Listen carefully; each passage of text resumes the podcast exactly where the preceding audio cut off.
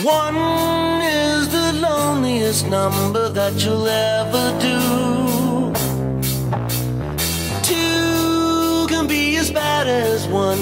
It's the loneliest number since the number one. This is the Decibel Geek Podcast with Chris Czynszak and Aaron Camaro.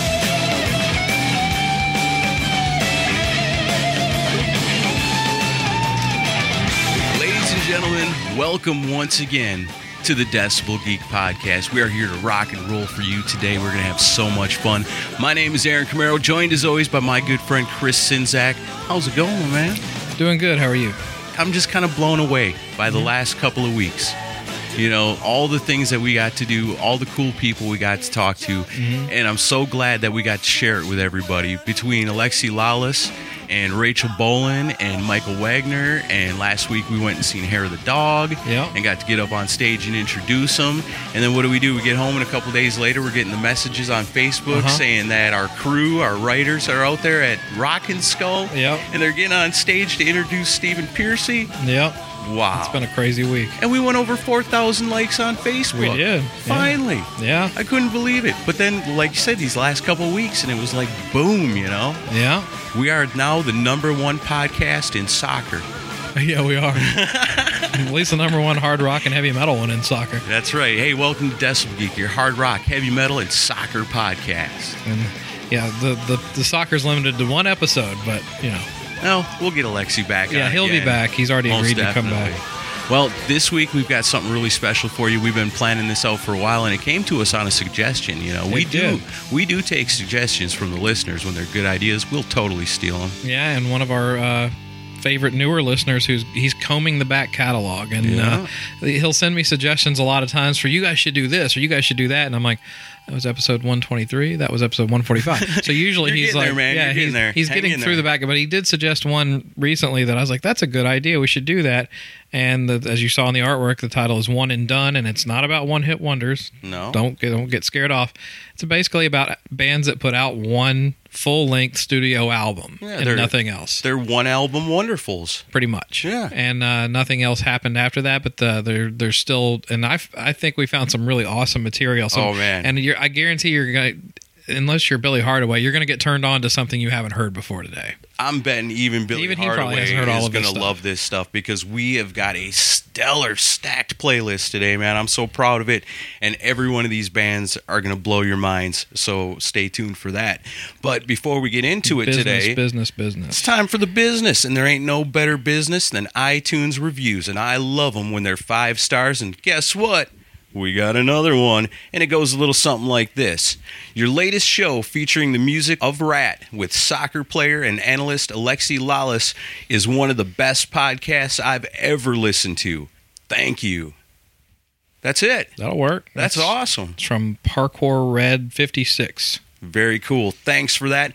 We love it when you guys leave us five star iTunes reviews because it makes us look cool. And- when they're looking at podcasts and they want to push them and promote them, they look at the ones that got the most five stars, the best reviews. Hey, that's us. We've got the best reviews. I love every one of them. Yeah, and we need more. There's there's a lot more of you that listen to the show every week than are leaving reviews. So let's uh, get on that. Heck yeah. Um, and I do want to give a special shout out because, and we don't typically read messages off the fan page, but I saw this. I'm This in a generous cool. mood, and I thought this would be cool because it came from across the pond in the UK. Yeah. Uh, it just says, Hello, me and my family are huge fans of your podcast. We love it and never miss one. We just wondered if we could get a mention on your podcast from Lee Beat and the Beat family listening from Birmingham, UK. How cool is that? All the way across the ocean in the United Kingdom, the Beat family, they're rocking and rolling right along with the Decibel Geek podcast every week. And Lee, to answer your question, no, you can't get a mention on the podcast. No All right, way. We on. don't do that. Um, So, uh, oh God, here's the part I've been dreading. This is the part I've been waiting for for two weeks. This is going to be awesome. Here's the deal if you're new to the show, we do our thing. It's called Geeks of the Week. They are honorary people that we love and cherish very, very much. Every single week, it seems like most of these guys, because we read their names over and over and over again, Mm-hmm. they're with us for a long time. We got a bunch of new ones the last couple of weeks. We didn't read Geeks of the Week last week. No. The people that shared and retweeted the last two weeks' episodes. So Yeah, two of the biggest we've ever had. we kind of laughed about it last week because, like you said, two of the biggest episodes we've ever done. And now you've got to read all the geeks of the week, and this list is like a mile and a half long. I'm going to go as fast as I can, guys. this is going to be awesome. All right. The Geeks of the Week, if you want to be Geek of the Week, just share on Facebook, retweet on Twitter the link to this one and done episode, and I'll mention your name next week. We'll see if we can let's see if we can do do it this many the next week. I don't know if we Yeah. can, but we'll try. We ready? Get a big breath, man. Geeks of the Week this week are Mike Stewart, Todd Cunningham, Derek Novak, Brant Cattell, Dave Shirt, Anthony Britt, Mark Alden Taylor, Chris Caron, Brian Odermatt, Ryan Sessions, Bryant, Brian Knapp, Cal Hens, Ian Wadley from Rock and Metal Combat Podcast, Joe Royland, Sit and Spin with Joe, The Riff of the Day, Gino Ames, Rich Canamore, Billy Hardaway, Brent Tibbetts. I used to smoke. Cobras and Fire Podcast, Kevin Williams, Mike Tyler, Christina Legger, Dan Chaput. I got that pronunciation correct. Really? Yeah. You've been saying it the other way the whole time. I have. You're not Dan Chaput anymore. um, Matt Ashcraft, Joe Lascon, Infestation. That's a Ratt tribute band. Nice. Rob Webb, Darren Lanou, Neil Johnson, Joe Mama's Total BS, Aaron Baker, Joe Polo from Podcast Rock City, Thomas Mukaji, Brad Schick, Joey Van Cherry, Greg McGlone, Andrew Jacobs, Alex Komodikas, Howard Tate, Rock and Ron Runyon, Kenneth Roy, Wayne Cross, Adam Cox, Mikhail Burrell, Spicoli, Paul Korn, Trevor McDougal, Rob Harris, Sean Cullen, Tom Smoke, James McElhenney, Viper, Cameron Guidi, Chad Leesener, Daryl Albert, Ernesto Aguiar, Darren Hellowell, Eric Moore, Lost Generation, Ed- Edmund Crabtree, Robin Bennett, Richard Stritch, Chandler Allen, Emma Lee. Dude, your microphone is smoking. Carl Joshua Ag- Agbing, Skid Row, UWR, Japan, Metal Faves, Billy Hardcore, the Offer Meds podcast, Daniel Spencer, Alex Thorne, John Phillips, Mike Oliver, Shane Aber, Chad Kirby, Jason Guy, Terry Evans, Aaron James, Scott Hicks, Justin Melrock, Derek Leba, Buck Williams, Dave Koska, Andy Eller, Justin A6, Christopher Lowe, Scotty Lowe, Ashley Joffrion, Eric Wells, Keith Doyle, Kick Ass Metal, Elizabeth Lisa Petrinko. You all right, man? You all right? Yeah, I need an extra lung. PJ Brown, Koji Kwaki, Chad Pollock, Brad Cannot, Charlie Bunnett the third, Joshua Toomey from the Talk to Me podcast, Ethan Urban, Russell Minthorn, Jeffrey Driscoll, Misty Fabus, Crash Craft, and Joe Himzasek, Bati Bryan, Kathy Patty Orlandini, Michael off the Bartley. Sean Thornton, David Stonish, Brent Walter, Thomas Patterson, Rob Harris, Bearded Clam Show, Cool World, Wally Norton, Brad Calmanson, Mike Curtis, Tanya Stone, Jones, Hairband Heaven, Casey Culbreth, Michael Wagner, Martin Wynnum, Colin Francis, Terry Green, Jason Seth, Rich Dillon, Jo- Jeremy Bednarski, and the Mooger Fooger. Nice. Look at that microphone glowing red, man. Jesus It's gonna burn your Christ. hand. You all right? Yeah, I just got to Wow. catch my breath. That was freaking awesome. The Micro Machines man has got nothing on you. The micro machine. Oh, yeah, the Speed Reader John Moschitta. Uh huh. yeah, I should do FedEx commercials. That's very cool, man. Thank you to everybody that shared these last few episodes. You know, it's just a fact of life. The more you see it, the more you're going to familiarize yourself with it. You know, there's a lot of rock and rollers out there that could probably benefit from listening to the Decibel Geek podcast. If for no other reason, is this show, I mean, it's about rock music. It's for the working wait, man, you know? Wait, wait, wait. One more. Joe Becht. That was on Twitter. Thank you. Nice. Just came in. Oh man, people at work need to listen to podcasts, you know, and if you're into rock and roll, you should be listening to this.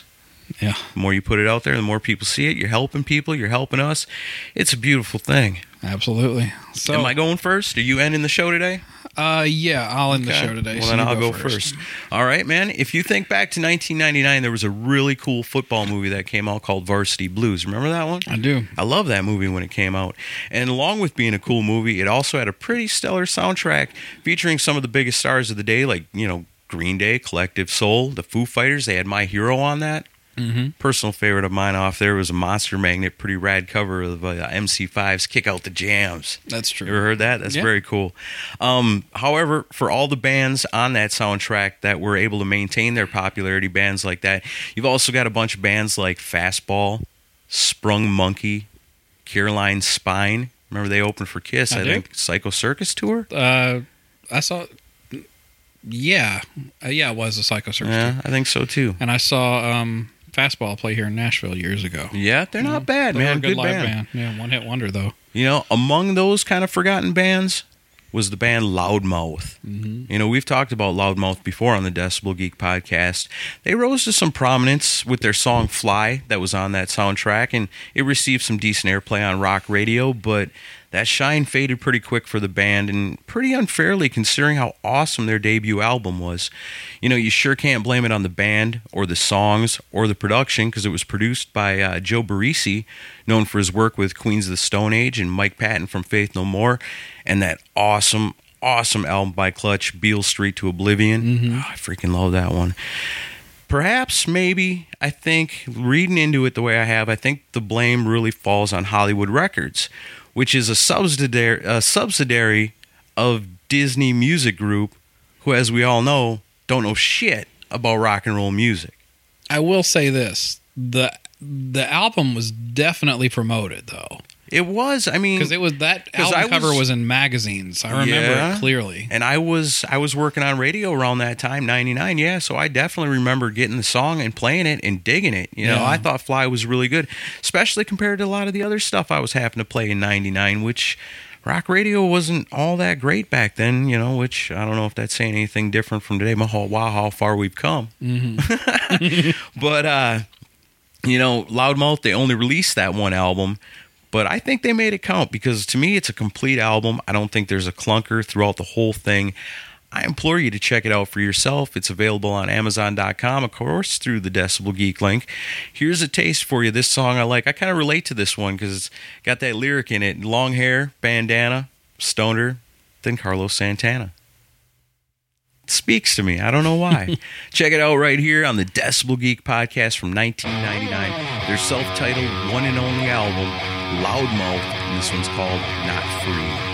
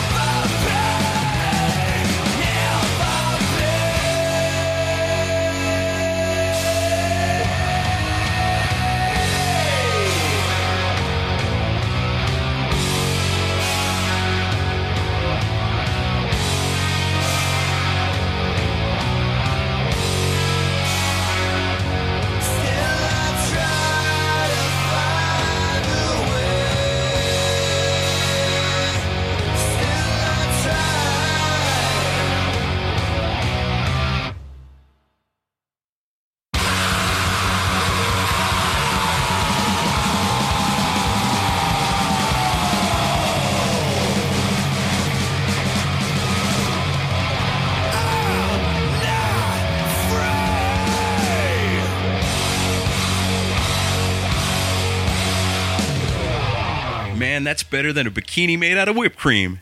That's I love that remember, movie. Yeah, the best scene in the movie. Heck yeah, that was great. Oh, Jon Voight's such a dick in that movie. Uh huh. but yeah, no, that uh, that dude's a great actor. Uh, that loudmouth album and i think that's gonna be that for a lot of our picks um, it's gonna be a running theme where they're great albums with great production but they came out at a time where i don't think people knew where to put them Right? Yeah, most and definitely. loudmouth was definitely one of those Yeah, I got a few picks like that. I think we're also going to see some kind of tragic stories today. We too. will. most definitely. But, that that yeah. goes hand in hand with bands that were only mm-hmm. able to only able to release one album. i know a lot of mine are they're, they're bands that like the, the, the if these albums had come out two three years Yeah. earlier they would have been humongous Yep, I got a few like that too. Now, my first pick is a bizarre pick, but um, the band's got a bizarre story, and we've played them on the show before. Aaron's picked them before on the show, but um, this I at, love it. This is one of the best like one album bands you'll ever hear. I saw it on your list. I was like, oh shit, yeah, that should have been I beat you number one it. on mine. You totally beat me to it. So, Life, Sex, and Death put out the Silent Majority album in 1992. I remember seeing them on Headbangers Ball when they first came out. I thought it was awesome, man. It's an interesting story with the band because they had, I guess, the hook of the band was they had this singer whose name was Stanley, Uh huh. and and BJ Kahuna did a really good article on the website back a long time ago, um, basically called "Who Is Stanley," and it was a whole in-depth kind of investigation into the guy. That's very cool because he was because at Well- the time we all thought he was a, just some homeless. Yeah, everybody guy, thought he was a homeless bum, and and there is some truth to that, but the origin of the band was Chicago, and if you look at there's a video on BJ's article of Life, Sex, and Death before they made the move out west, Uh huh. and the singer's name was Chris Stan, Okay. and it's the same guy Ah. that became Stanley. Okay. And but in the video that you see, and the video was called well, it was something really cheesy, something like American Rock or something like it's just really cheesy, and it's just complete run of the mill glam band. It looks like a it, it looks like an Enuff Z'Nuff video, like a band trying to be Enuff Z'Nuff, Okay. and like the singer looked looked a lot like Donnie V from that first Enuff Z'Nuff album Hmm.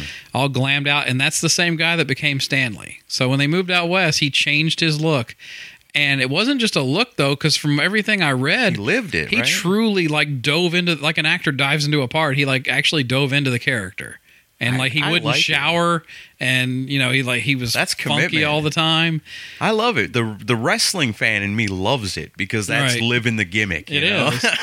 but it was it gave them a definite unique hook, but also at the same time, like I said at the beginning, this is one of those albums where I don't think people could categorize it because musically it was very much arena rock. I mean, Yeah. musically it's fucking full on bombastic like 1988, 89 arena rock on a lot of the songs. But lyrically, it's it's kind of meant to be offensive in a, Oh, in absolutely. sort well, of oh, that's way. why you have a know? song called "Fucking Shit Ass" on the album. I love that song. So I mean, and then and. Stanley is like, you know, his, his the, you could tell the guy had a good voice, but like he would really play up the character in the, on the vocals. So it was kind of one of those albums that that to people like us and people like you listening, it's great. Yes. But to the general mainstream public that doesn't really delve into music, they're like, "What the fuck is no, this?" you couldn't play this for an average No. person and expect them to like it. I don't think It's a bizarre album. But uh, LSD, as they're known for short, uh, you know, they want to take you to school. And uh, what do you learn in school?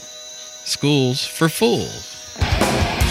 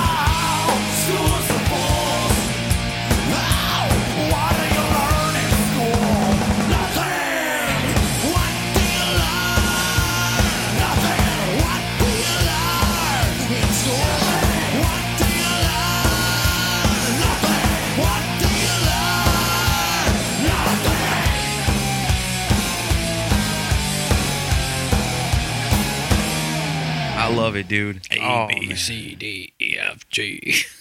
So cool. Yeah. It's funny, you know, how something like that, you know, you got to have a hook, you got to have an angle, you know, to get that attention. And Yeah. the whole homeless thing, I mean, it, it really did it, you know, and it's too bad, like you say, that they didn't weren't able to fit anywhere. You couldn't play them on radio, you know, Mm-hmm. and like big bands were probably reluctant to take them on the road. Yeah. And Well, it was a weird situation. but the thing is, is that album's so good, and they this band really does have like a cult following. Oh, Like- yeah. like if you run into somebody that knows of life, sex, and death and likes them, mm-hmm. You can pretty much guarantee They 'em. they're a pretty cool person too. Uh, yeah, well, That's the kind of person you want to hang out with. I think I remember the last time you played a, sh- a song of theirs off this album on uh, one of our pa- I don't remember what episode it was, but we we spun one of their maybe just a radio suck show, and I remember we got a number of messages from people you know raving about how much they love the album, and um, also in BJ's article he mentioned that I think he found out that the Chris Stan who became Stanley was like like a trust fund kid like. Yeah. From a privileged, like rich family, so I want. I gotta wonder what he's up to now. I mean, like he's kind of a mystery. I know he he popped up um, on a video, like in one of the trailers at one of the Farm Rock shows, not here, but at one of the other ones, and he just was hanging out, you know, Wow. and uh, he still looked pretty grungy. But He's uh, actually homeless now. yeah, he maybe actually is. Yeah. all that all that LSD money went ran out. But uh, yeah, interesting. Uh, that album is uh, you, that would be. Let's see if Stanley will come on and do an albums unleashed for uh, Life, Sex, and Death. I would love that. That'd be an interesting find, wouldn't it? Yeah, it would. I would. You know what? Looking at this whole list, like the ones you picked, the ones I picked, I would like to do an albums unleashed on every. Yeah, they're all one of they're these all pretty interesting stories. They yeah. all, yeah, very interesting stories. Yeah. Here's one for you, Chris. Imagine, if you will, Lemmy with Okay. tits. that's not a that's not a pleasant thought, Aaron. Well, I can't think of a more offensive or more fitting way to describe the late Bianca Halstead of Betty Blowtorch, because that's what she totally was. She was a woman that was possessed by the ghost of Lemmy before he even died. That's the power of Lemmy Kilmister. Let me tell you. I'll take that one step further by saying that there were four women in this band that had much bigger balls than a lot of their contemporaries releasing albums in the early 2000s. Yeah, especially for at that sure. time. Yeah. For sure. I love this band so much when their debut album came out. This was one that would get me in trouble during my actual days of being a real radio DJ because, man, I put the single into heavy rotation. I thought so highly of this band, especially at that time. Like I said, early 2000s, you know, 2001 around in there not a lot of great stuff getting played on rock radio other than the classics, you know? So when something like this comes out and just grabs me, and I'm just like, I love it, I'm going to play the hell out of it. This was one that will always be special to me, you know? And of course, the story of Betty Blowtorch is a tragic one, is retold in the Anthony Scarpa documentary, Betty Blowtorch and Her Amazing True Life Adventures, That's a great documentary. available on Amazon.com through the Decibel Geek link, of course Worth your time.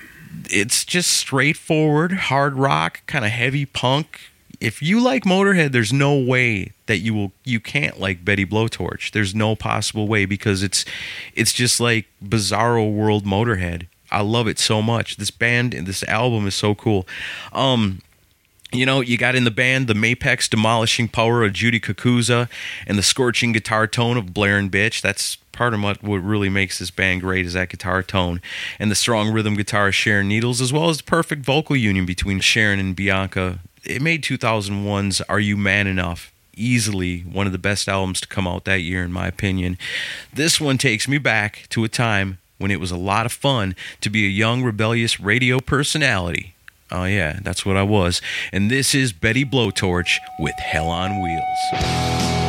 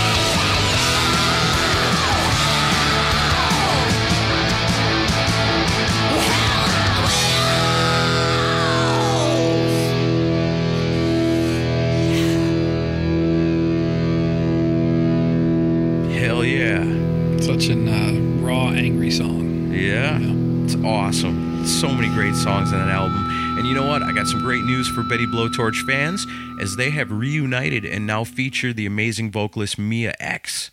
And they're doing some limited dates over on the West Coast. So if you live out there and you get a chance to see them, check it out.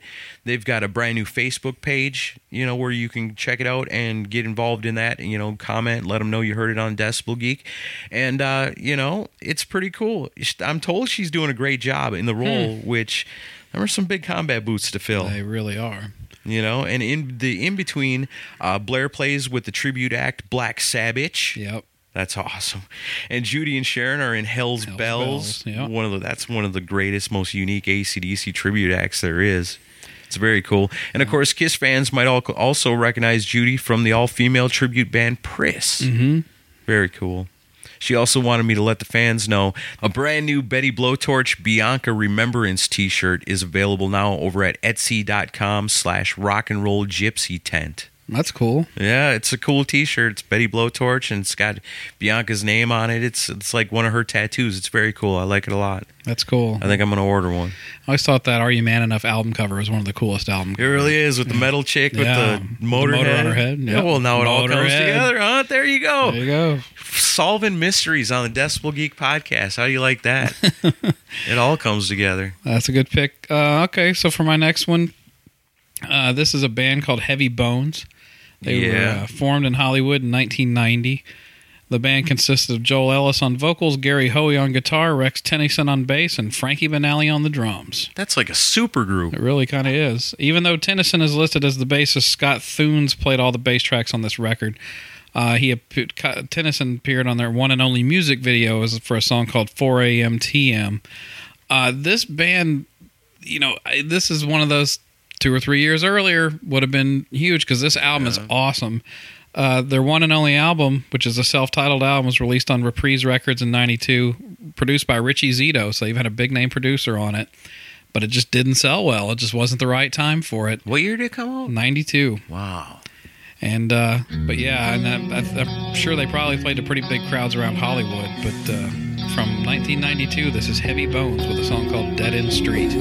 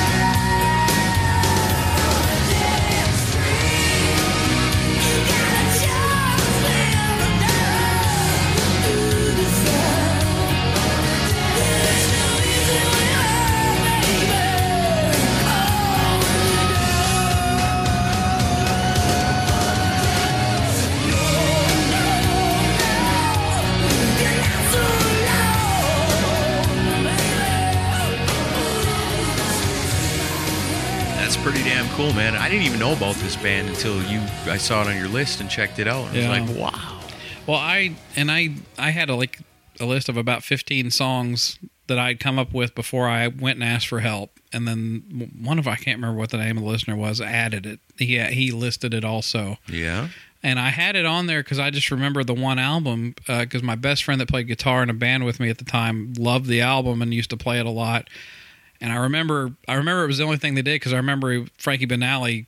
I remember he went on to bring Quiet Riot back right after it. Yeah. Because I knew it was the only thing they did, but uh, hadn't listened to it in a long time. And then when it was suggested, I, was, I went back and looked looked it up on YouTube, and then I wound up bu- buying it through our Amazon link after that Nice. because I haven't I haven't owned it in forever. So Weird. terrible album cover. I was just gonna say weird ass album cover. Yeah, it's an ugly album cover, but uh, the Maybe that's good. why it didn't sell. People were afraid of it. Maybe It looked like some kind of underground death metal album. I always thought it looked like a seven year old drew it. Yeah. It's just cheap looking. You gotta take a look at that. It's weird. But fucking Gary Hoey and Frankie Banali in the same band. I mean, Shit, yeah, man. Pretty That's awesome. awesome.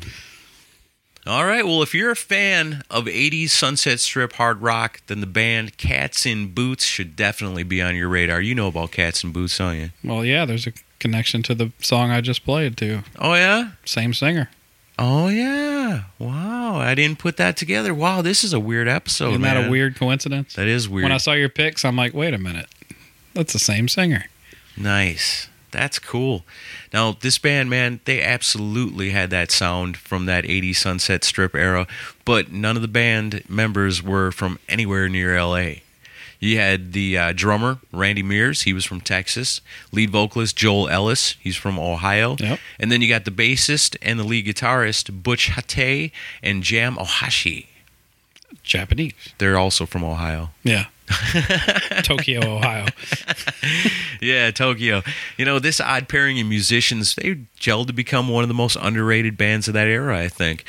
The weird story with them is they went to Japan to record their demos, and then their demos go to number one No shit. in that country. Yeah, it spurs well in on the uh, independent labels, but because it was demos, you know, and it goes, it's so hugely popular that they get interest in the U.S. from EMI Records, who signs them and sends them into the studio with Australian producer Mark Opitz, and he's known for his work with Cold Chisel and helping out with ACDC's Powerage. Hmm.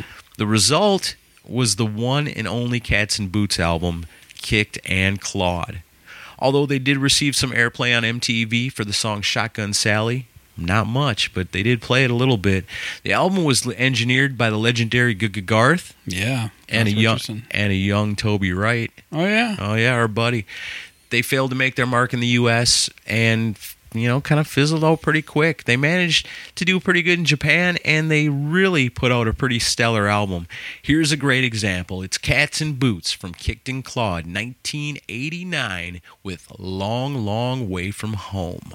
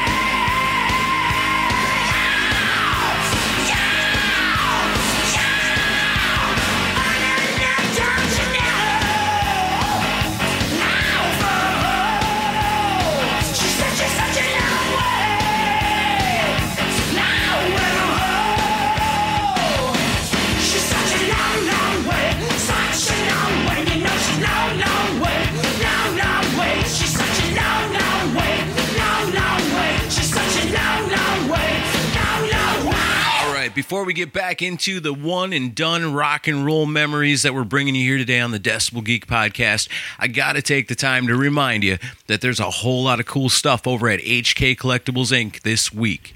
Every week, all the time. Go there whenever you want to because you're always going to find stuff. Very cool stuff. Zeppelin fans, here's something for you a Jimmy Page and Robert Plant No Quarter Unledded on DVD. He's got it. Good prices, too. Pink Floyd fans? Oh, check this out. Roger Waters' 2006 Dark Side of the Moon tour book. Where are you going to find this stuff? One place and one place only. HK Collectibles Inc. All that and a whole lot more. Head on over to decibelgeek.com, click on the HK Collectibles Inc. banner, and do your shopping. So the other important thing we get is the list. We get the list of the Amazon purchases that you buy every week. We don't get the your name or anything like that. Right, because when you're going to decibelgeek.com to check out the HK Collectibles Inc. banner, right by it is our banner for That's. Amazon. Because Amazon's been with us for a long, long time. They haven't. We haven't done anything to make them tell us to stop using their name. So we must be doing all right. So far, yeah. So far, so good. So, what they do is when people are doing their Amazon shopping, which let's face it, nowadays everybody shops on Amazon. If you want to find some cool, unique stuff, you pretty much have to. So, when you're going to Amazon, take the time to go to decibelgeek.com first. Click on our Amazon banner. And when it mm-hmm. takes you straight to Amazon, just like it does any other way, any other time, you do all your shopping just like you want to do. You pay the prices that you want to pay. And when you're done, Amazon takes a piece of their action and they kick it on over to the Decibel Geek podcast and they give it to us. It's That's not right. a whole lot, but it all adds up. We got a lot of people buying stuff all the time. It's very cool. Our favorite thing is the list. Oh, yeah, the list of things you bought. Like Chris said, don't tell us who bought what, but it tells us what was bought through our link. We Yeah. like that. Some pretty cool stuff was bought in the last seven days. Some of the more notable ones include a Logitech HD Pro webcam with widescreen video calling and recording, uh, Batman Return of the Cape Crusaders on DVD. Nice. That's like a remake of the old Batman TV show from the 60s. Yeah, somebody I know on Facebook was talking about it. May have been them that bought it. Uh, Extreme Pornograffitti Live 25 Metal Meltdown on Blu-ray and DVD was purchased. Billy Hardaway told me it's awesome. I bet it is. Uh, Kiss Hotter Than Hell remastered was bought. Gotta have it. Kingdom Come, the self-titled debut, was bought. That's a great album too. That's a good one and done right there, right? yeah, they could have made the list too. Yeah. Ratt Out of the Cellar was purchased. I think we had something to do with that. That's good. Us and Alexi putting the good word of Ratt out in the streets. Uh, Black Sabbath Sabotage, the remastered edition was bought. yeah, you gotta have that one too. And uh, looks like uh, Testament Brotherhood of the Snake, their new record was bought. Mm, right on. I've been reading some good stuff on DecibelGeek.com about that album. And a couple of bigger purchases. A couple, somebody bought a couple of guitar pedals. S- Boss Stereo Super Chorus and a Boss Digital Delay pedal were purchased. Yeah, heck yeah, out there making their own rock and roll. I love it. That's right. So thank you guys. Please use that link. Christmas is coming up. Do all your shopping through our link, and Right, uh, you'll help support the show. Yeah, it doesn't have to just be rock and roll albums or CDs or anything like that. It can be all your Christmas shopping. Because let's face it, if you want to get people cool gifts, you got to do your shopping on Amazon. Check out what he's got over there, Daryl Albert at HK Collectibles Inc. While you're at our website, you know, check out a lot of the articles that are going on, man. Right now, there's a lot of really good albums coming out, and you want to get the heads up on what's coming, what's heading your way. You got to be at DecibelGeek.com. There's no better place on the internet to stay on top of new stellar worthwhile albums that are coming out. A lot of bands you might not have heard of. I read an article today about a band called Killer Bee. I'm going to buy the album based on the review. Cool. Heck yeah, man. And I found it on decibelgeek.com. I never even heard of them before, but the review was so good. It's like, man, I got to check that out. I see that all the time. Absolutely. There's a lot of good stuff on that website right now. A lot of cool reviews. When I read them reviews, I know whether I need to go get the album or if I just say whatever. I don't need to hear that. That sounds like garbage because they're Decibel Geek writers. They're up on stage introducing Stephen Pearcy. They're people we can trust. That's right. Absolutely. So get in on that. Get yourself a Decibel Geek t-shirt. If you love the Decibel Geek podcast and you want a little bit more, we just, you know, we're only like hour, hour and a half, sometimes pushing two hours. Maybe that's not enough for you through the week. You need more Chris and Aaron. You can get Chris and Aaron, the Chris and Aaron Show, by becoming a Decibel Geek VIP.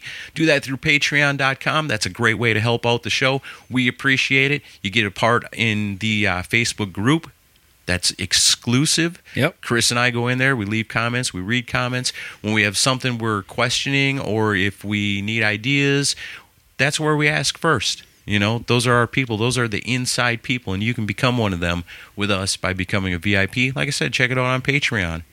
Is Yep. that it? You ready to rock and roll? Yeah, let's get back to it. All right. So whose turn is it? It's mine. All right. Oh, you got a cool one coming up. I was checking this out earlier. Okay, so yeah, this one uh, I was excited to do because this one came to mind pretty early on, and this is a band that I think a lot of you have not heard of. I've never heard of it. Oh, really? No, not before today. The only reason I heard of it was because of uh, there's a Casablanca Records and Kiss connection to this band. There's a band called Trigger from New Jersey, and uh, they started in late 1973. At the same time, another band started. Um, they were a five piece initially with a keyboard player named Tom Sebastian Ayers, but after going to the trouble of getting vocalist guitarist Jimmy Duggan, vocalist guitarist Richie House, and bassist Tom Nigra, and vocalist drummer Derek Remington from several competing local bands, Ayers abandoned ship when he was offered a position in a new band put together by Mountain members Felix Pappalardi and Corky Laing. Which you can't really blame the guy for going on to greener pastures there. Right. So the remaining four guys, you know, they understood, and uh, despite having to work up some of their own material, they uh, started establishing themselves as one of the top bar bands in New Jersey. And by 1979, they had enough songs and money together to release a. All right, so they put out this like an independent album. So I'm not counting that because it wasn't a full length like label album Right. but um, it didn't really get a lot of attention. But it did get the interest of a pair of studio engineers named Dennis Ferrante and Corky Stasiak, and they were working at New York's Record Plant Studios. And uh, Corky Stasiak had recently finished working with Bob Ezrin on an album called Destroyer, Okay. and um, he and uh, Ferrante helped fine tune and cut some demos for Trigger, and then presented them to several labels, including Casablanca. And an endorsement by Gene Simmons basically hooked them a record deal. Right on. So he got hit. Gene was a big part of them getting the deal. Um, He's the kingfish, the Yeah. money maker. and then he got like 40% of it. Um, The next step was recording the uh, debut album released in early 1978 and favored a tougher, grittier hard rock sound over the more melodic style that was in the early days of, of the band. They were more like a Beatles and Beach Boys type band before, then they went hard rock. Um, unfortunately, the uh, sonic modernization couldn't overcome their low standing on Casablanca's totem pole. They were not getting any money thrown at them at the time. And uh, so, like, really, there was so little known about them that there was a rumor going around that this was Kiss without their makeup. Oh wow. And if you look at the album cover, you can like the hairstyles. Except Tom Tom Nigra has like these really deep set eyes. He could have passed for Gene, and then the hairstyles of the other three guys look like Peter, Ace, and Paul's hairstyles. It's really kind of strange, but um, so they were dropped midway through recording their follow up album, so it never came out. And uh, they stumbled along for a few years with other musicians coming and going, and they did a re a reunion farewell gig in uh, 1985 and then Jimmy Duggan passed away in 2001 from a heart attack. And they get together once in a while and do you know little reunion shows around New Yeah. Jersey. But uh, it's a case of what could have been with uh, Trigger. Wow. but this is a song and I de- I defy you to tell me that this song does not sound like the child of Slade and Sweet. Yep. this is Trigger with a song called Shake It Up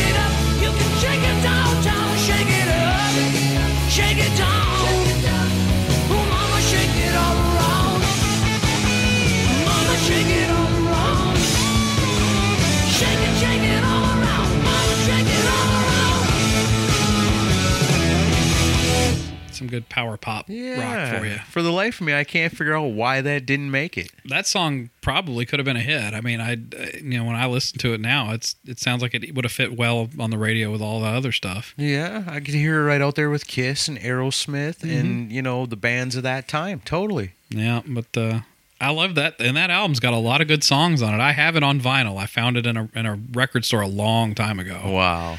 Yeah, it was in horrible shape, but I found it. That's pretty cool, man. See, just like the listeners, sometimes even I get turned on to new music on the Decibel Geek podcast. That's why I love doing this show so much. Yeah, where else are you gonna hear Trigger? yeah, no kidding. Another reason why I love doing this show so much is it gives me a chance to kind of like what we're doing today, you know, put the spotlight on some bands that, you know, in all these cases today obviously didn't get enough, you know, through mm-hmm. circumstance or through just, you know, lack of sales or, you know, other issues. But when people come to me, you know, and if I'm talking to somebody, if I'm in a conversation and the conversation is most underrated band of all time, my go to is always going to be Enuff Z'Nuff. Right. But even Enuff Z'Nuff, you know, they had some measure of success, especially when you consider, you know, how how long their career has lasted.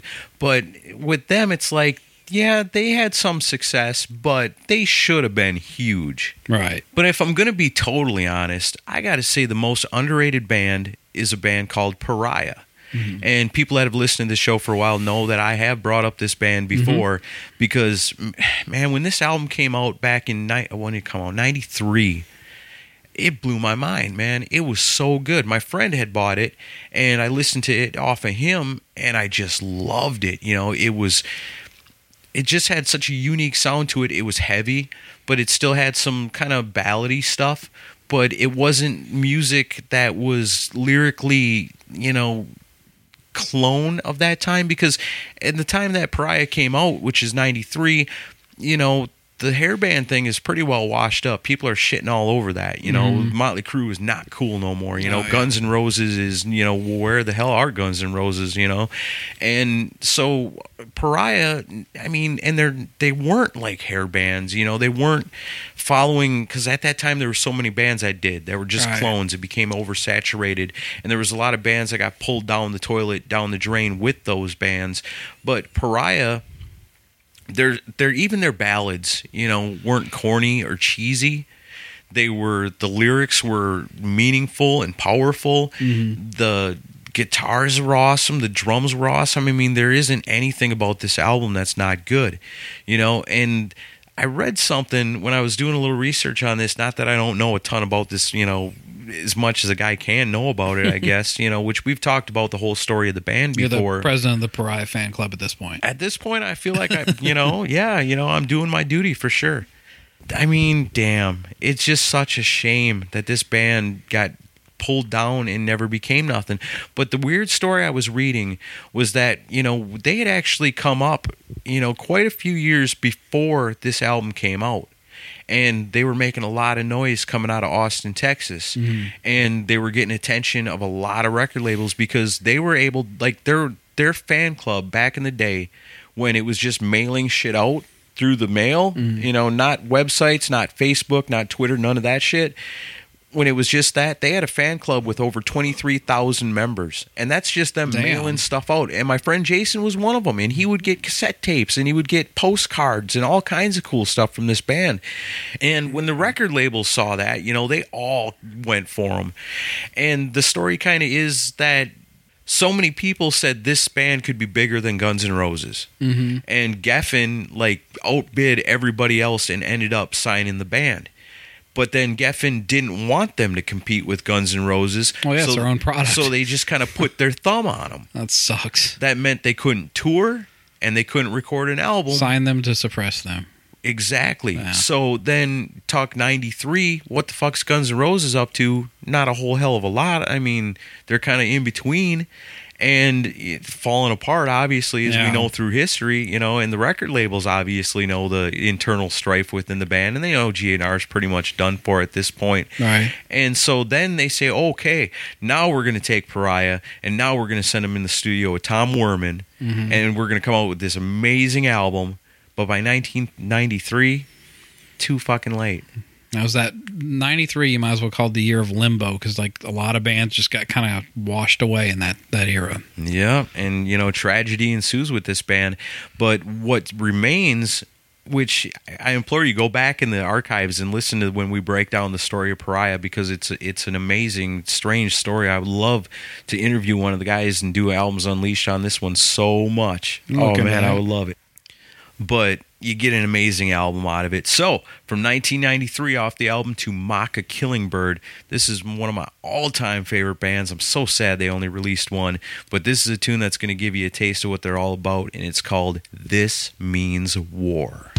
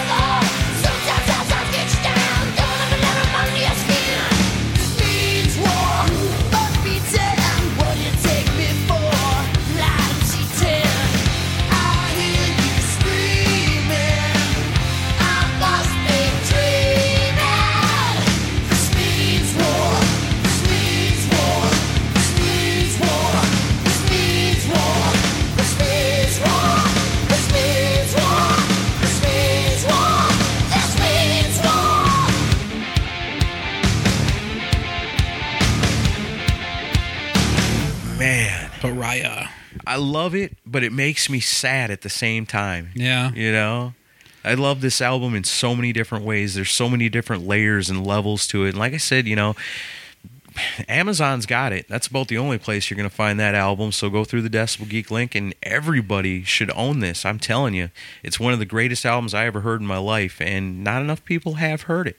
Yeah, yeah. It, it, there's it's sparse on the internet. It's just Yeah. yeah. you have to buy like a used physical copy. I don't even think there's a digital version of it out there. I, nope, there's not. You gotta I- buy the I- I physical checked- product. I checked it out on iTunes because I, while I was reading about them again, I was thinking, well, I wonder what people on iTunes say, what kind of reviews they get. None. Nothing. Yeah, that's crazy. Nothing.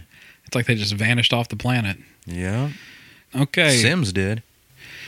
Okay, so for my next pick, this was a. The, I actually went to the source. I talked to the bass player from this band, Nice. and uh, it's a Isn't band. that the beautiful thing about this? Like, Yeah. I can just get on Facebook and talk to Jody Kakuza from Betty Blowtorch, and you can do this. That's very cool. it's a band called Slammin' Gladys. Heck yeah, man! I got the CD over there in the Decibel Geek Oh, do you library. have it? Heck yeah, I do. Okay, awesome. Well, I talked to Al Collins, who was the bass player, who was better known as Allie at the time when the band was going on, and um, I told him I was like, "You guys were a one album band, so I, you know, I want to play something off that album."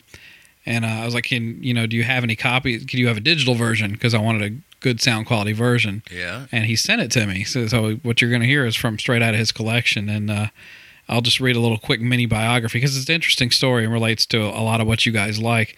Uh, they were a transplanted Akron, Ohio band with strong links to Warrant. They uh, featured former Risk players, vocalist, guitarist David Brooks, guitarist J.J. Ferris, bassist Al Alley Collins, and drummer Stephen DeBoard. Their solitary 1992 album was executive produced by Jani Lane of Warrant. And Jani had previously worked with Al in the formative act Plain Jane. And he also produced ni- the 1991 demos for Risk. So Jani was getting into production around this time. Yeah.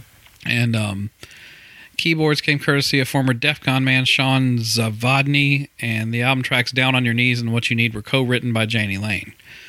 Uh, Brooks subsequently donated vocals to the Hollywood Project album, while guitarist J.J. Ferris would feature as a guest on acoustic guitarist on the track Stronger Now on Warrant's Ultraphobic album. It's a great album. That's one of Jani Lane's, even if you're not a big ballad person, it's one of his most well penned songs, in my opinion. very true. Could have been a hit for a pop singer, easily.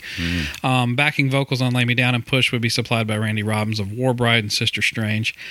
Um, and then Al told me about this too, but it's on here too. By 90, 1994, Slammin' Gladys had turned into Madmen, Madmen and Poets. The group would part company with singer Dave Brooks for a period of time, and he would come back in '96. And then the music took kind of a country rock style, and uh, but it just didn't work out. The Al said that they they shopped demos around, but just the record companies weren't buying it. Um, and Al now plays with his wife Stacy Collins, and and it's more of a country rock type vibe, and uh, it's really good stuff. They have a new album called Roll the Dice Out, and That's uh, cool. so it's kind of it's kind of like the extension of Slammin' Gladys today, you know, because Al was a big part of the writing. And uh, this that Slammin' Gladys album is a really cool album. It's kind of like funk and glam rock mixed. Yeah, it's really funky. And when I first got it, it really took me a few times to listen Yeah, to it, but I've had grower. that CD for a while. And I, I love this track off the album. It was hard to pick one, but uh, this one really rocks. It's called Bet Your Life.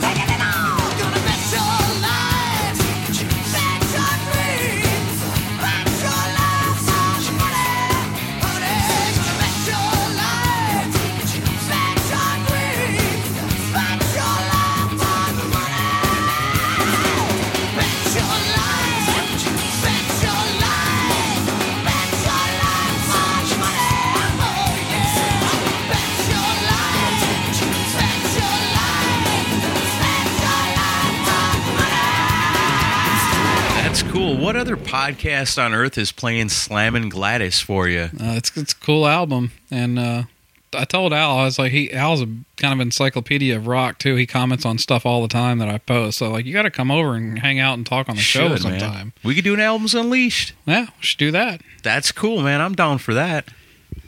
All right. Well, I got one more before we wrap it up today. I know you got one more after that.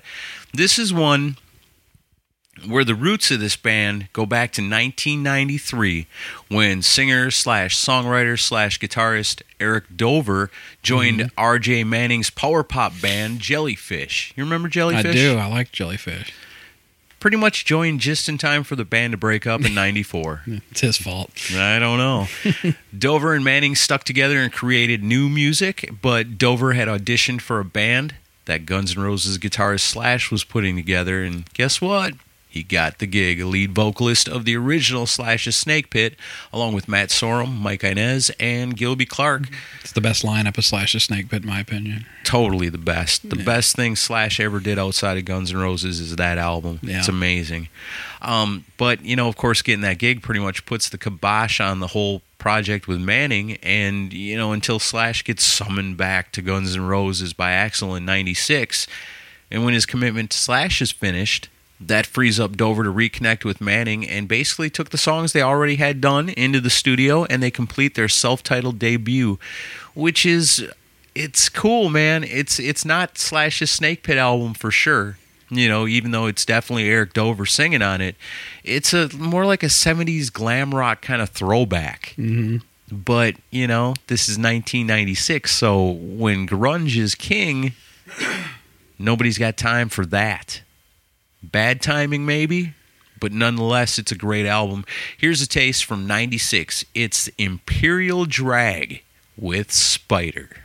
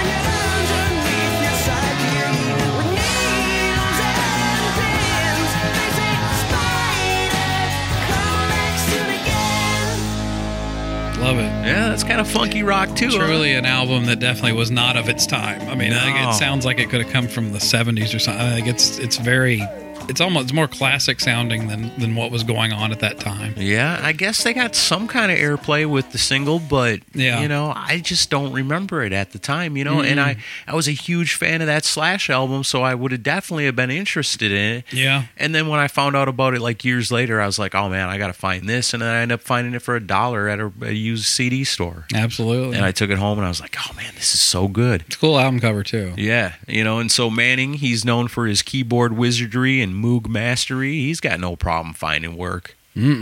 Uh, he's known for his longtime contributions to the band Blink 182.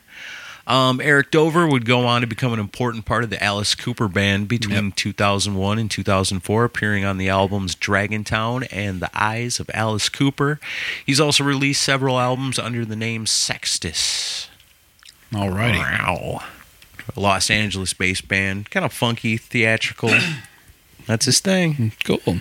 But I love that album. That is a good one. So uh, those are your picks, and I, I've got one more. But uh, is there any that come to mind offhand that you almost picked that you didn't end up going with? Mm, I just was upset that you beat me to the LSD. Um, I was looking at 100 Watt Opera. Yeah. Is I was looking at that because that's a really, really great album too, and I just happened to catch them opening up for somebody, and it was like, man, you guys are freaking great. These songs are awesome. Do you have a CD? Dude's like, yeah, I think I got one. You know, he digs down the bottom of his guitar case, gives it to me, and I take it home, listen to it, and I'm blown a fuck away, man. It's Yep. so good. Um, but yeah, it's it was tough, man. It was tough to whittle it down, but yeah, those were the ones I was really thinking of. But they all came to me pretty quick. I had I had ten with song picks that I wanted to play. Yeah, So paring it down to five sucks. So can I read off my other five that I was going to pick? sure. One was and one was suggested by Baco, so I got to give him credit on this because I didn't remember this band, but they're called the Damned Things that came out a few years ago. Hmm. And uh, it's like them. members of Fallout Boy and Scott Ian, and like it was like a weird mix of players. Huh. And uh, Interesting. I had picked a song called "Bad Blood," "Bad Blood" off the Ironiclast album. It's a good song. Sea Hags. I almost picked something off of that Oh yeah, the Sea Hags. That's a good one right there. Yeah, I would have played "Under the Night Stars," which is a killer song. You could pick anything off that album. That's so good too. Uh, "Neurotic Outsiders." Oh hell yeah, that's a great band. That's got uh, Duff Steve- McKagan and dude from Duran Duran Steve Jones and oh yeah, John Taylor from Duran Duran and Yeah. Steve Jones from or uh, Andy Taylor. I Sex think. Pistols. Was it Andy Taylor? I think it was Andy Taylor Oh, because he played bass. Yeah. I think maybe I don't. Know. Oh know. yeah, John Taylor played bass. I mean, I don't know what we're talking about. I don't know either. Oh, you're the Here Duran Duran fan. Yeah, trying to talk about Duran Duran. I would have played Angelina off that record. That's a good song. Silver Ginger Five. That was one of Ginger Wildheart's more recent. Well, not more recent. Night it came out in 2000. Uh, an album called Black Leather Mojo. Hmm. There was a song called uh, "Girls Are Better Than Boys" that was cool. And then uh, my personal one of the first ones that came to mind, but I didn't play it just because I know there's a lot of listeners that probably wouldn't get it because it came out in '97 and it was a little bit new metalish. But it was a band called Snot Yeah, that had an album called Get Some, and I was going to play a really awesome love song called My Balls Your Chin. Oh, snot! It's an acquired taste. And There was another song called "I, I Just Li- I Lied Just to Fuck You" that was Yeah. also good. But yeah, that was those. that was a band that end, ended in tragedy as well. yeah, Lynn Strait died in a it was a car accident, right? I think so. yeah, killed him and his dog. the dog was on the album cover. Yeah, Yeah, scary shit. But yeah, those are that was my alternate are very good five. I, all I love all ten of those songs, but yeah, couldn't could, had to pare it down to five. wow. I'm glad I didn't think of the Sea Hags. Otherwise, I might have had to drop one of my picks off, and I don't know if I was ready to do that. Yeah, and they were right there on my list for the longest time, and then I'm like, well, I've played them before. I want to play something else, so No, you know what? We can always revisit this sometime down the line. I still want to do an Albums Unleashed on that Sea Hags album. I want to do albums unleashed on all of these. All of 'em, Every single one of them. I'm gonna start making some phone calls, And so for my last pick, sending some Facebook friend requests. Right. um, another band that basically ended in tragedy, um, Mad Season, which was uh, probably the one of the first bands I thought of when this topic we decided on this topic. Yeah. Um, they were basically a super group formed in Seattle '94 by members of three popular bands from that area: Alice in Chains, Pearl Jam, and the Screaming Trees. They released only one album called Above. Um, You know that reminds me that we could have put in Temple of the Dog and also Mother Love Bone. Well, they were. well, I put out the feelers on my Facebook page, and I got like something like 180 responses. So Yeah. those two came up pretty pretty regular. I'm not gonna say Temple of the Dog though is more of a tribute though. Mother Love Bone, that one we we've covered that band a lot, so I, I'm okay with leaving that. We may off. definitely have to revisit this. Well, yeah, we could always do a volume two of this. But uh, for Mad Season, it's interesting the way they drug rehab is the reason that the band got put together in the first place. Because Mike McCready from Pearl Jam was in drug rehab in Minneapolis, and while he was in there, he met John Baker Saunders, who's the bass player from Screaming Trees, Yeah. and they returned to Seattle and formed a side band with Barrett Martin. And um, We're not just a band, we're a support group. I got that wrong. Barrett Martin was with Screaming Trees, and then Saunders was with a lot of blues players like Hubert Sumlin and Sammy Fender. So they set up a, a trio and started rehearsing together, and then McCready brought in Layne Staley because he was friendly with him from Alice in Chains, and they they just did it to fuck around. Really, they weren't trying to really put a band together. They just kind of just were screwing around, and they didn't even didn't have a name for the band, hadn't even written a song completely yet Wow. and scheduled an unannounced show at the Crocodile Cafe on October twelfth, 1994. Wow. And the song Artificial Red, which was also to appear on the album, actually came together during the show. I love They that basically song. wrote it on stage. Oh, that's wild, man. Yeah. And uh, It's like we're we don't even have to try. Look at us. We're just awesome. We're not even trying, and it's just awesome, isn't it? and they did uh, two more gigs were scheduled on November 6th and 20th of that year at the same venue. And the band at the time was calling itself the Gacy Bunch. so, um, and then on January 8th, 95, they made an appearance on Pearl Jam's Self Pollution satellite radio broadcast, which was like a four and a half hour long pirate radio thing they did out of Seattle. And um, they performed Lifeless Dead, and I don't know anything on that. And uh, after they got more popular, they decided to go ahead and record a record, and that's when they changed the name to Mad Season, which was a English term for the time of year when mushrooms are in full bloom. Wow. Mad season. Mad Season. So this has been a lot of fun, and uh, I'm going to play Mad Season with the song "I'm Above," and uh, we'll see you next week. See ya.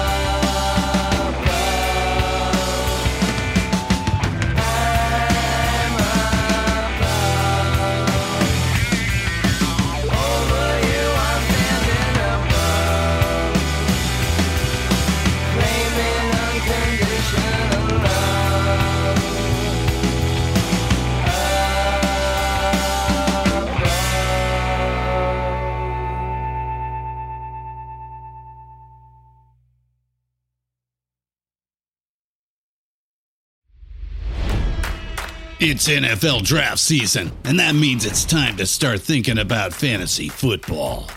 FantasyPoints.com features industry leading experts and prognosticators using proprietary hand charted data to help you score more fantasy points. FantasyPoints.com is the place to go for whatever kind of fantasy football you play. Whether you play fantasy football, daily fantasy sports, or do a little bit of everything, Fantasy Points has the meticulously researched content to guide you to victory.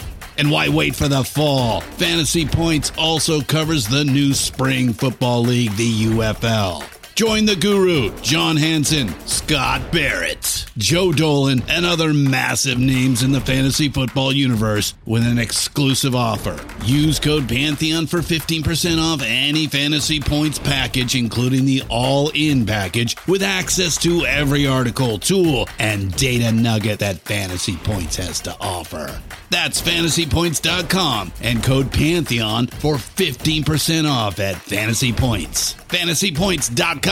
Code Pantheon. Score more fantasy points.